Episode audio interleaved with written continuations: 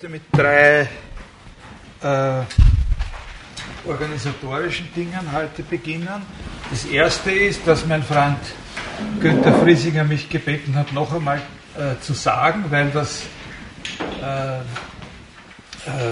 ja, weil, weil, das eben offensichtlich notwendig ist, dass wir diese Vorlesung eben äh, eigentlich sehr flott in eine Radiosendung immer umwandeln. Also ähm, zum Mittag, heute zum Mittag ist das schon über Internetradio sowohl als Download wie auch als äh, Stream zu empfangen. Ich schreibe noch einmal die Adresse auf.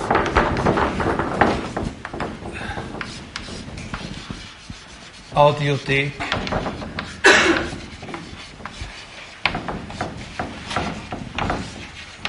.philo.at und dort gibt es eben dann zwei verschiedene Wege, wo Sie gehen können. Wenn Sie zu Streaming gehen, dann können Sie es streamen. Also das heißt, dann können Sie, wenn Sie das entsprechende Programm haben, das ja auch leicht zu erhalten ist, äh, eben sozusagen direkt hören.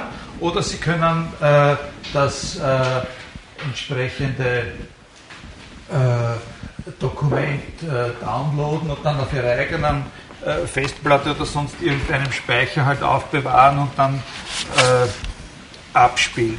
Das zweite ist folgendes, ich würde, ich muss jetzt feststellen, wie viele wir sind, äh, weil ich noch im Laufe dieser Woche da äh, bei also ähm, anfordern muss eine bestimmte Anzahl von solchen Formularen für die Lehrveranstaltungsevaluation.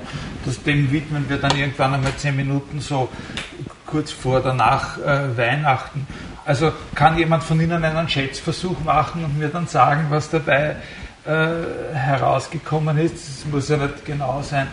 Und danke, super.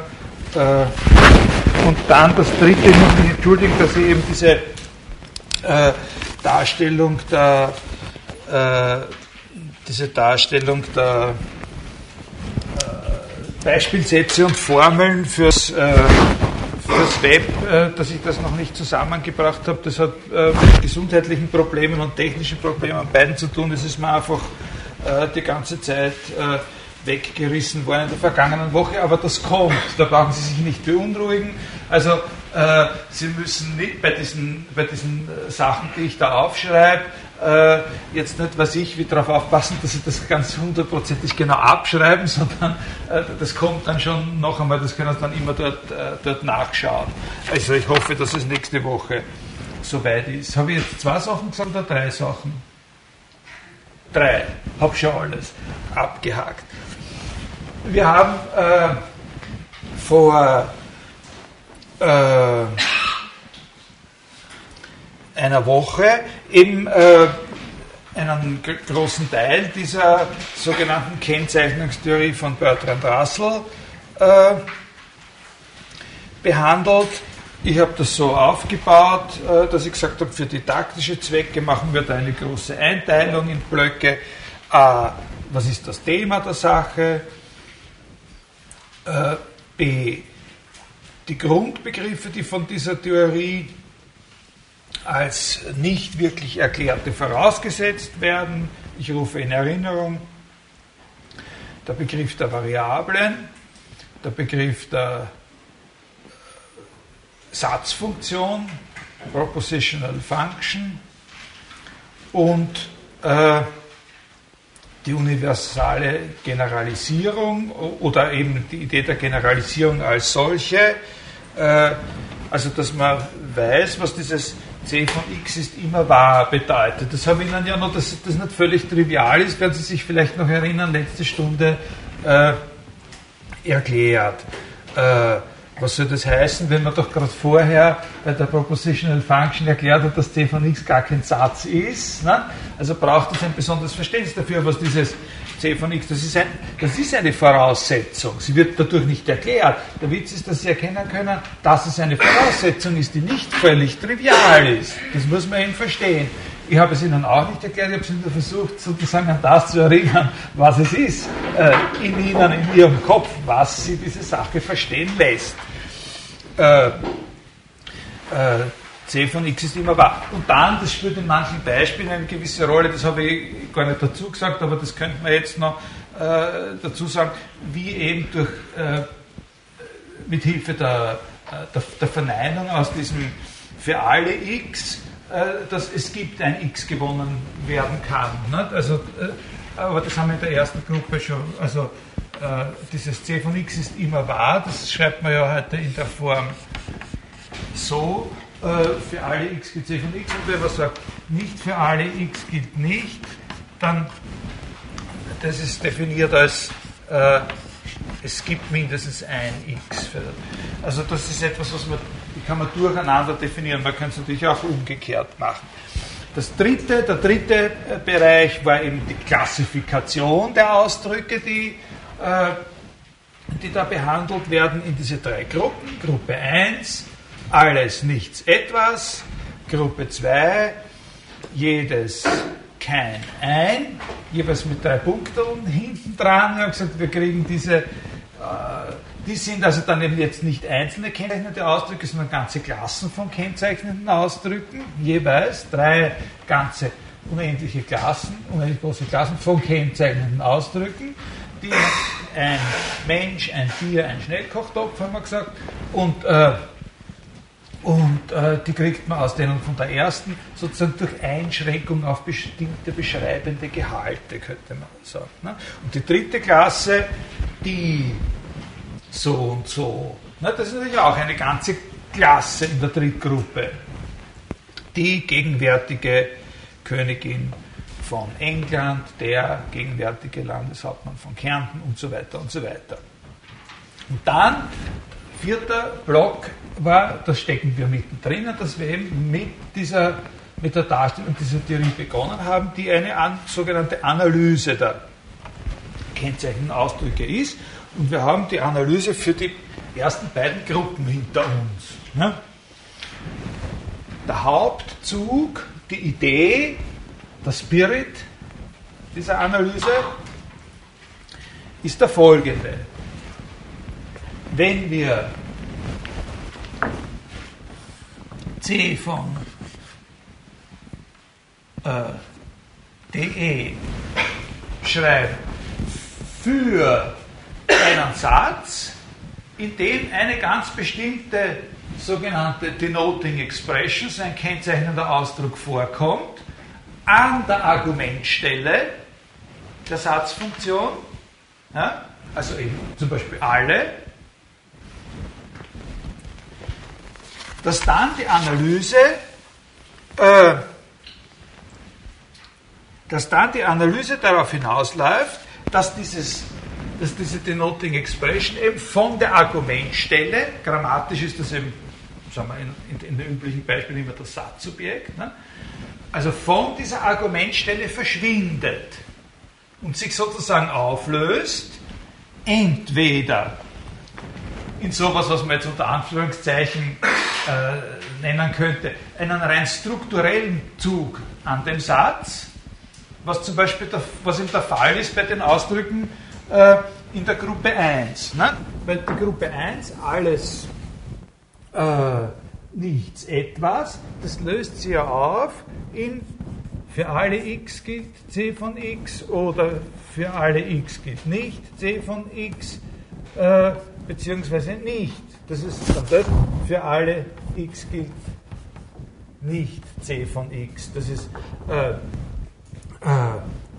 alles, nichts, etwas. Na, das löst sich immer in diese äh, alles ist, äh, alles ist, äh, alles ist grün, heißt, egal was du an der Stelle ist grün für die Variable einsetzt, du wirst einen wahren Satz erhalten und so weiter und so weiter. Das haben wir ja ausführlich genug besprochen.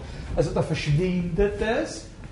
An der Argumentstelle werden immer nur, wo immer sowas wie eine Propositional Function auftaucht, wird da immer nur die unbestimmte Variable x stehen und, und sozusagen der Gehalt, äh, der ja sowieso von Anfang an ziemlich dünn war, denn sozusagen diese Ausdrücke alles nichts etwas, äh, bei sich geführt haben, der verschwindet zugunsten dessen, dass er mit diesen Sätzen eine bestimmte Struktur, weil wir haben ja gesagt, es, wir, wir, können nur von einer Struktur reden, weil wir ja in dieses C noch nicht hineingeschaut haben. Da haben wir gesagt, das kann unendlich komplex sein, dieses C. Ne?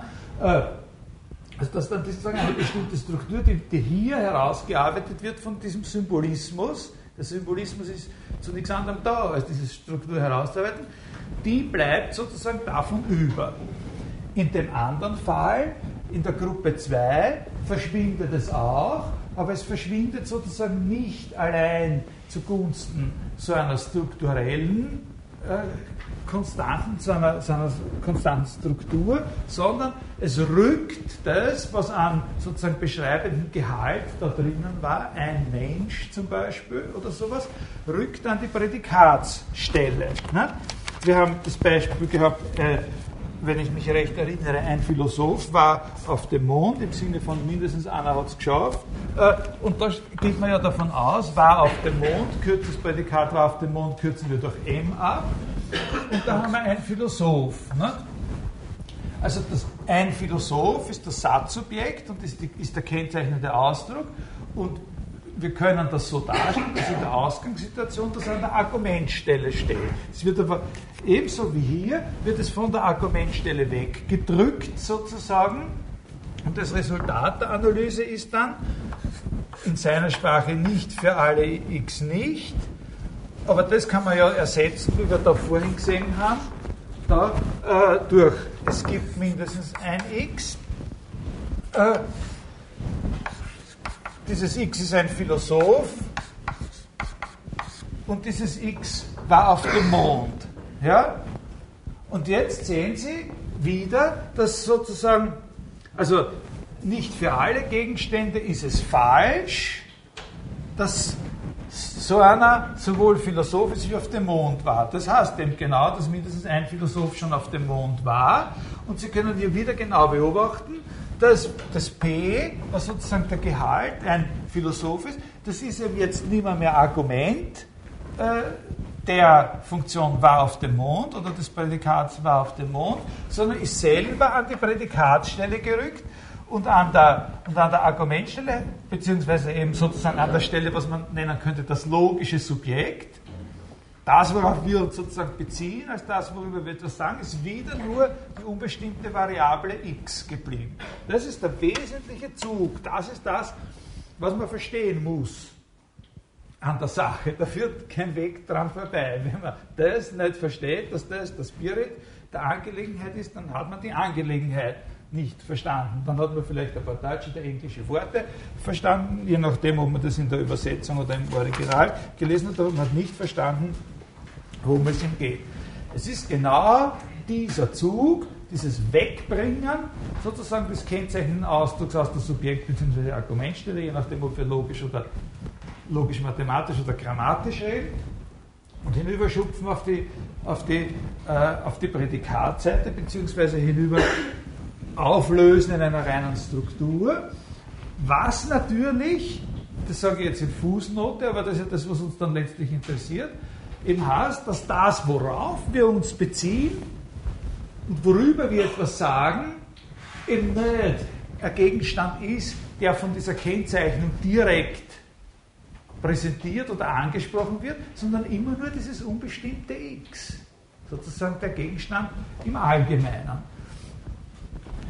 Und es ist genau dieser Zug, den er meint, wenn er am Anfang sagt, alle diese Ausdrücke haben eben gar keine selbstständige Bedeutung in dem Sinn, dass wenn man sie isoliert hernehme, äh, es eine Sache gibt, äh, die ihre Bedeutung ist. Na, das ist ja genau das, was Aristoteles am Anfang der, der Kategorienschrift sagt. Na, in dieser Schrift möchte ich mich jetzt damit beschäftigen, was sozusagen die Bedeutung von Wörtern ist, wenn man sie isoliert hernimmt. Na? Dann sagt er, wie kann man das analysieren? Und, und da entwickelt er dann diese Kategorienlehre. Na? Im Unterschied zu, dem, zu, dem, äh, zu der Abhandlung über die Interpretation Perihermeneas, wo er sagt, in dieser Abhandlung wollen wir jetzt mal klären, was eigentlich ein Satz ist. Und das ist eine ganz eine wesentliche Frage, wenn wir verstehen wollen, was verstehen heißt. Ja?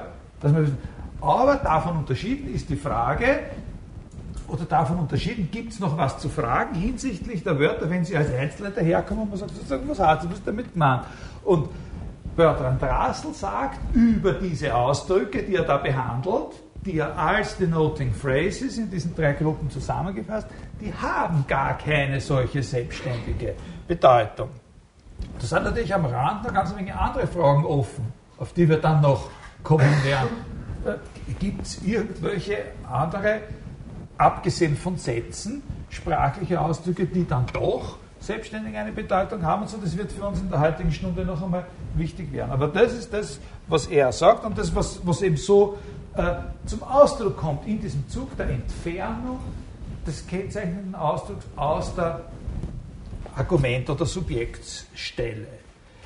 Die haben gar keine selbstständige Bedeutung, wenn man sie isoliert hernimmt, in dem Sinn, dass es eine Sache gäbe, die diese Bedeutung ist, sondern die Bedeutung dieser Ausdrücke wird erklärt, indem man die Bedeutung aller Sätze erklärt, in denen sie vorkommen.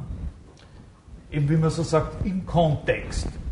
Alle diese Sätze haben nämlich gewisse strukturelle Eigenschaften gemeinsam, die eben dieser Symbolismus heraushebt und sichtbar macht. Also für diejenigen, die sich mit der Philosophie des frühen Wittgenstein beschäftigen und ein bisschen auskennen, und sagen, das ist ein Zug, den sie absolut noch gemeinsam haben.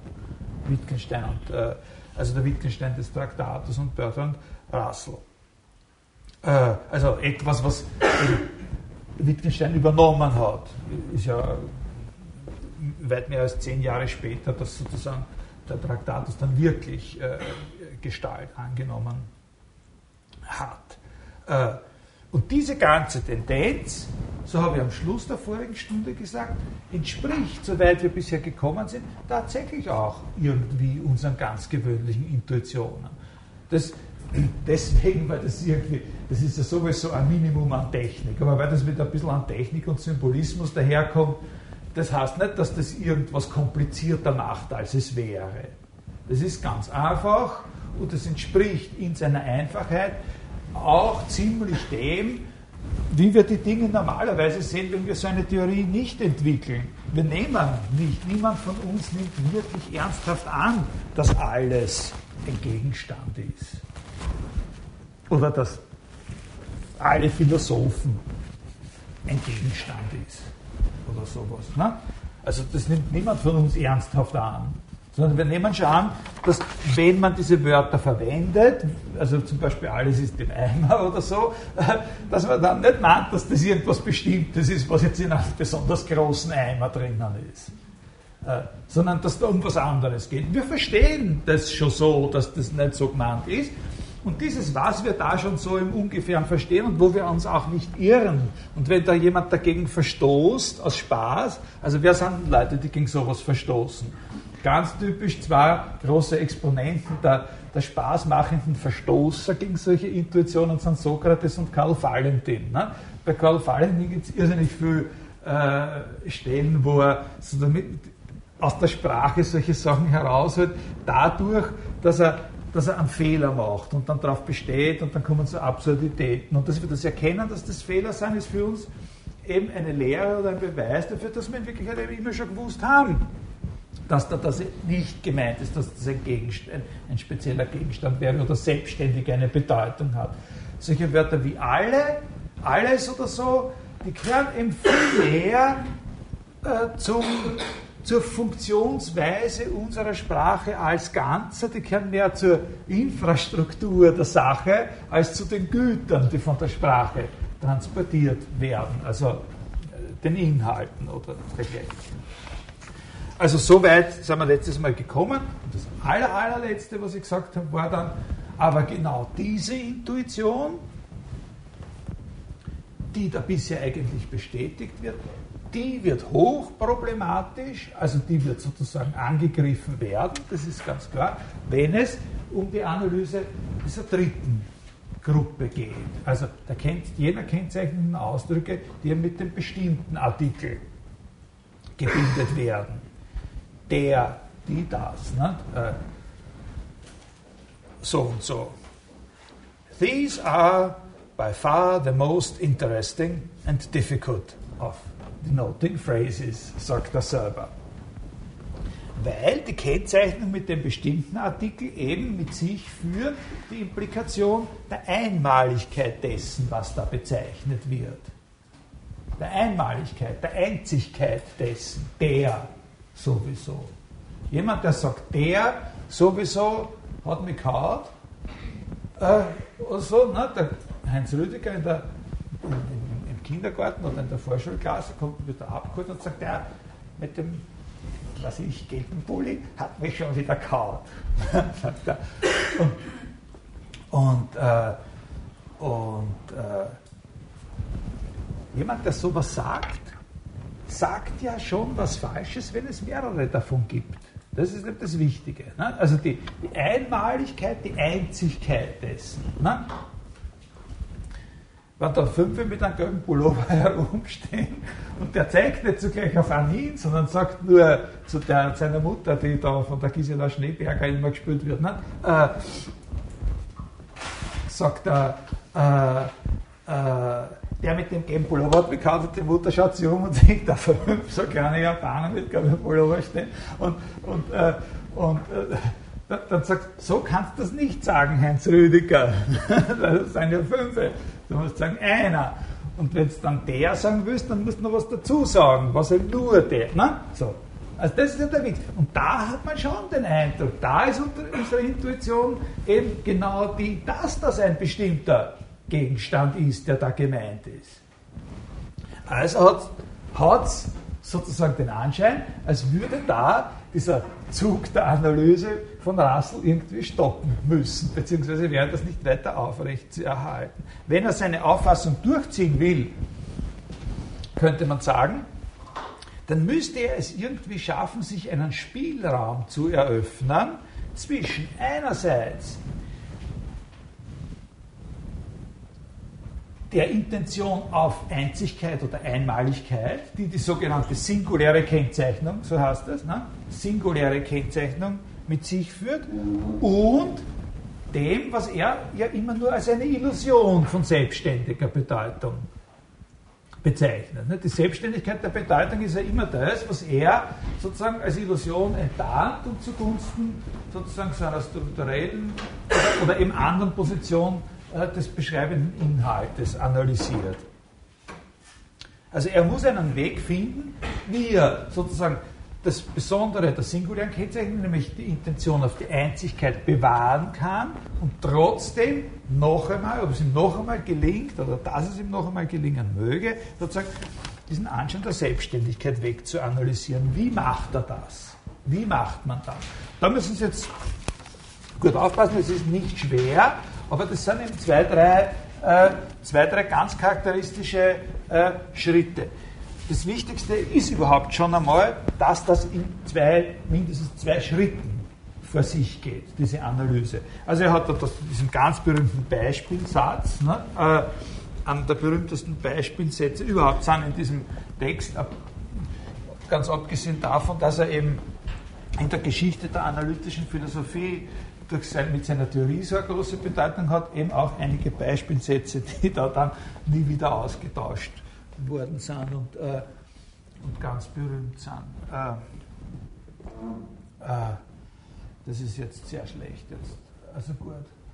Äh, vielleicht haben wir da noch eine zweite Tafel versteckt. Genau. So. Also dieser Beispielsatz, den er, da, den er da verwendet, der heißt, The father of Charles II was executed. Der Vater Karls II. wurde hingerichtet. Also das ist ein Satz, der von einem bestimmten Individuum, also wir können auch sagen von einem bestimmten Gegenstand, behauptet, dass er hingerichtet worden ist. Und der Bezug auf diesen bestimmten einzigartigen Gegenstand wird mittels des kennzeichnenden Ausdrucks der Vater Karls II hergestellt. Äh, dieser Gegenstand ist uns natürlich auch unter anderen Bezeichnungen bekannt, vor allem natürlich unter der Bezeichnung Karl I. Karl I. war der Vater von Karl II. Seinerseits ein Sohn Jakobs I., hat von 1600 bis 1649 gelebt und ist am 30. Januar, Jänner, äh, ich glaube am 30. Jänner äh, 1649 äh, unter Cromwell hingerichtet worden und damit hat das freie Commonwealth begonnen. Karl II. hat dann von 1660 bis 1685 doch wieder regiert. Also der, um den es geht, bei der ganzen Sache, von dem gesagt wird, dass er hingerichtet wurde, ist eben dieser Karl I. und auf den wird aber nicht Bezug genommen mittels des Namens Karl I., sondern eben mittels einer solchen eines singulär kennzeichnenden Ausdruckes, der Vater Karls II. Und die Analyse dieses Satzes geht jetzt eben in zwei Schritten vor sich. Der erste Schritt ist der, dass man mal versucht, das ist der harmlose, der ganz, ganz harmlose Schritt, dass man versucht, äh, diese Beziehung, die zwischen diesem bestimmten einzigartigen Individuum und äh, dem Karl II. besteht, dass man die einmal versucht, äh, sozusagen in einem, in dem Fall zweistelligen Prädikat äh, zu, also in einem Prädikat sozusagen auszudrücken. Wenn jemand der Vater von Karl II. war, was, ist, was für eine Beziehung besteht dann zwischen diesen beiden? Ja, also was für eine Beziehung besteht dann zwischen diesen beiden? Also da könnte man sich verschiedene Sachen einfallen lassen. Das Neulieg ergreift zum Naheliegendsten und sagt, dann ist es eben so, dass dieses Individuum, das der Vater von Karl II. war, den Karl II. zeugte. Ja? Also, wir können sagen, wenn wir sagen, jemand war da Vater von, äh, das folgt ja schon in die Analysen, die wir bisher haben, nicht? ein so und so. Ja? Äh, jemand war der Vater von Karl II., dann ist dasselbe wie wenn wir sagen, es gibt jemanden, der Karl II. zeugte. Ja? Ist das? Ja, es gibt jemanden, der. Also, wenn wir das sagen, dann schaut das in, in, diesem, in, diesem, äh, in, diesem, Symbolismus so aus. Äh, könnte man, das ist der erste Schritt. Nicht? Es gibt ein X und, und jetzt sagen wir, zeigte Karl II. kürzen wir ab mit ZK2. Ne? Ja? Ist wahr von diesem X und H von X. Es ist auch wahr, dass dieses X, eben genau dieses X, das den Karl II. zeigte, hingerichtet wurde. Also diese, das liest, das ist etwas, was wir schon können, ne? was wir schon vorher gelernt haben. In, dem, in der Gruppe 2 haben wir das schon gelernt. Und das heißt nichts anderes als, jemand war, oder in Wirklichkeit, also wenn man es ganz scharf paraphrasiert heißt ein Vater Karls II. wurde hingerichtet. Na? Ein Vater Karls II. wurde hingerichtet, heißt es dann. Ne?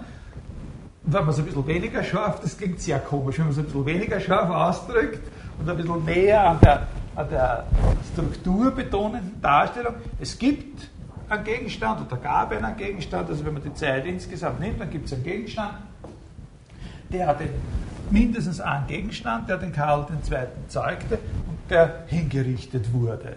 Das wäre noch immer verträglich mit, äh, also das wäre etwas, was noch immer verträglich wäre mit der Hintergrundannahme, dass der Karl II. 37 Väter hatte und mindestens einer davon hingerichtet wurde.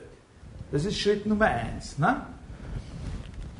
Also da ist noch, wenn man diesen Schritt Nummer eins so macht, ist klar, dass es noch einen zweiten geben muss.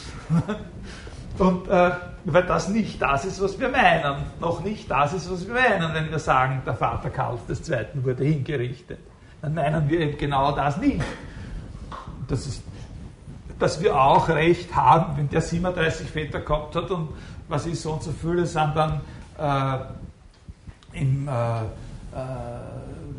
friedlichen Bett schlafen und einer davon ist hingerichtet worden. Ne? So. Sondern wir wollen ja sagen, dass es nur einer ist. Und Russells Strategie ist, dass er, wenn er das einmal hat, sozusagen diese zweite Intention, nämlich die, dass das eben einer ist. Genau einer. Nicht mindestens einer, sondern genau einer. Nicht mehr als einer. Mindestens einer und nicht mehr als einer. Dass das sozusagen extra hineingefügt wird in die Sache. Also da, er fasst den Satz sozusagen auf, als aus zwei Intentionen zusammengesetzt gleichsam. Und, und der zweite Schritt ist die zweite. Wir wollen eben zum Ausdruck bringen, dass nur ein Individuum diesen Karl II. gezeigt hat. Wir wollen ausdrücken, dass wir sagen wollen, dass nur einer den gezeigt hat. Und wie macht man das? Da kommt jetzt eine ganz charakteristische, da kommt jetzt die Sache, die für die meisten Leute das Anstößigste überhaupt an dem ist. Aber es ist natürlich auch das Interessanteste. Also, ich lese Ihnen das einmal kurz vor. Uh, the relation in question without the assumption of uniqueness, also wenn wir die Einzigkeitsbedingung uh, weglassen, and without any denoting phrases is expressed by X beget Charles II. Also X hat Karl II. gezeigt. To get an equivalent of X was the father, the father of Charles II, we must add if Y is other than X, Why did not beget Charles II? Also, das ist jetzt einmal in diesem zweiten Schritt der erste kleine Teilschritt, dass er sagt, was wir meinen, wenn wir sagen, es war nur ein einziger, ist, dass von jedem anderen gilt, dass es nicht gewesen sein kann. Von jedem, der anders war, gilt, dass er das nicht gewesen sein kann. Und das lässt sich logisch umwandeln in, dass alle, die es auch waren, dasselbe sind wie der eine. Also die Idee ist die, bei der er dann schließlich landet. Der wesentliche Punkt ist der, dass was wir meinen, wenn wir sagen, es war nur ein einziger, ist dasselbe, wie wenn wir sagen, oder was wir meinen, wenn wir sagen, alle, die den Karl II. gezeugt haben, sind mit diesem einen x identisch. So es immer herführen willst, ja, also mindestens einer. Und jetzt kommst du, ich sage mindest, mindestens einer. Und nur einer. Und jetzt kommt der andere, der Gegner, und sagt, mit mindestens einer bin ich einverstanden, aber ich glaube, es sind mehrere. Und jetzt äh, sagt man, na, hol einmal einen her. Und jetzt kommt er mit einem daher und sagt, da, der da. Dann sagt er, na, das ist ja der. Das ist er. Sag, sag, hol mal einen anderen. Sag, das ist wieder der. Und noch einen. Und der kommt immer mit demselben. Der kann nie einen anderen präsentieren. Das ist das, was ich behaupte, wenn ich sage, es ist ein einziger ist, dass ich behaupte, alle, die es herführen wirst und sagen, das ist er, das ist ein anderer. Na, ist wieder dasselbe. Kommt immer, geht immer raus und kommt mit einem rein und sagt, es ist immer wieder dasselbe. Genanalyse, Chromosomenanalyse, da ist doch dasselbe. Schon, jetzt ist er ein bisschen älter geworden und so, hat graue Haare, aber Genanalyse zeigt, es ist dasselbe. Jetzt da zieht er ihm Frauenkleider an oder so, oder irgendwas anderes, sagt, nein, ziehen wir ihn wieder aus, ist wieder dasselbe. Ja? Das ist die Behauptung, das ist die Idee. Das ist ganz zentral. Das sagt, zu behaupten, dass es nur ein einziger war, heißt nichts anderes als behaupten, dass alle die es gewesen sein können, dass jeder, für den es zutrifft, mit dem einen identisch ist. Ja? Und das kann man auch in dem Formalismus aufschreiben. Das kann man so aufschreiben, wenn man sagt, für alle y gilt, das ist natürlich jetzt nicht ganz abschließend, da geht vorher schon was anderes, äh, für alle y gilt, wenn das Prädikat ZK2 auf sein Y zutrifft, ja, dann folgt daraus y gleich x. Ja? So drücken wir das aus. Für alle Gegenstände überhaupt gilt, dass wenn so ein Gegenstand, das x natürlich schon vorher eingeführt worden sein, da weiter vorne, steht schon irgendwo es gibt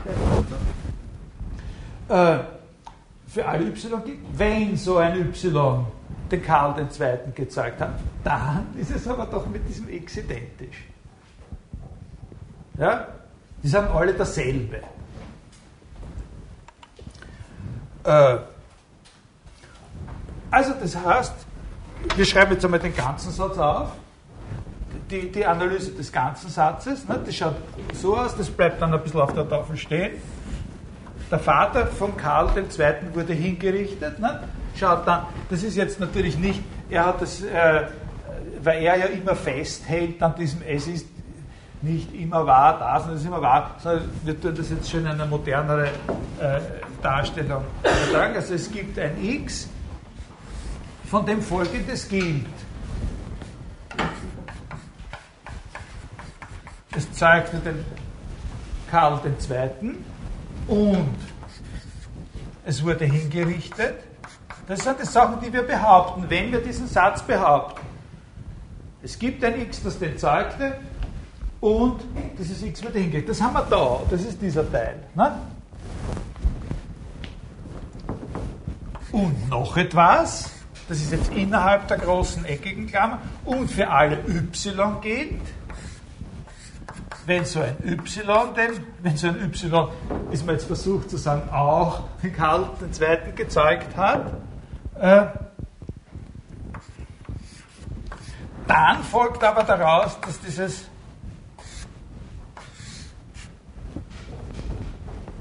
y derselbe Gegenstand, dasselbe Individuum ist, wie dieses x, das wir da herausgepickt haben, ausgesondert haben. Äh, also man kann den Satz eben, wie gesagt, in zwei Teile zerlegen. Und jetzt mache ich das komplett da, eben in diesen da, der da sozusagen das heraushebt. Und man kann ihn in diesen Teil zerlegen. Es gibt ein x von der Art, das für alle y gilt, wenn ein y den Karl II. gezeigt hat. Das wäre der Teil, der sagt, äh, dass Karl II. nur einen Vater hat. Damit drückt man aus, dass Karl II. nur einen Vater hat. Ne? Also bei, bei Russell heißt es dann, es ist nicht immer falsch von x, das, Anführungszeichen, wenn y Karl II. gezeigt hat, ist y gleich x immer wahr von y ist oder so. Äh, also so geht äh, die, die Analyse der Einzigkeit vor sich. Wenn es zwei sind, also der Witz bei der Sache ist, er sieht den Gehalt der Einzigkeitsbehauptungen darin, dass man, wenn man sagt, das ist genau einer, dass man dann nichts anderes sagt, als wenn es mehr sind, dann sind es alle dasselbe. Na?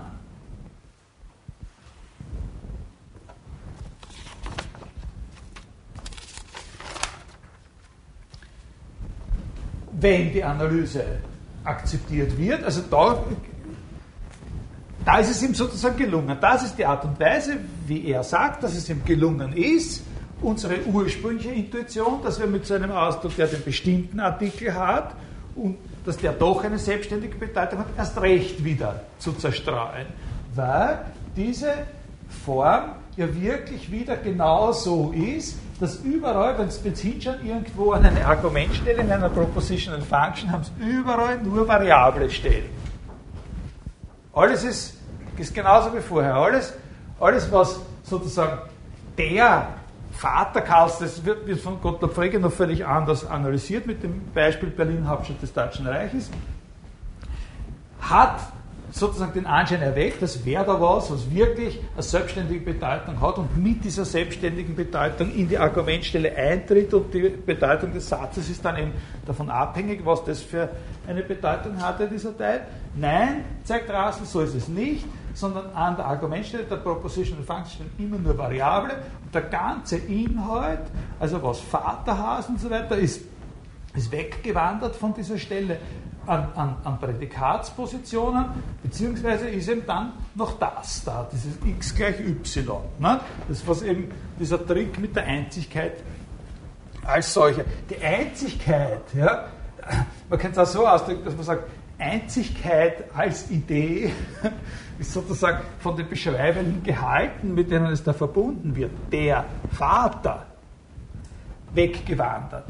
So, das, so als zwischenstufige Paraphrase man sagen, der Einzige, der der Vater war, der Einzige, der die Mutter war, der Einzige, der Landeshauptmann, der Einzige, der und so weiter. Ja? Sozusagen das, das Einzigkeit als solche äußerst bestimmte Struktur, mit der werden wir uns dann gleich beschäftigen, sozusagen ab, ebenfalls abgetrennt ist und auf einen eigenen Platz gekommen ist.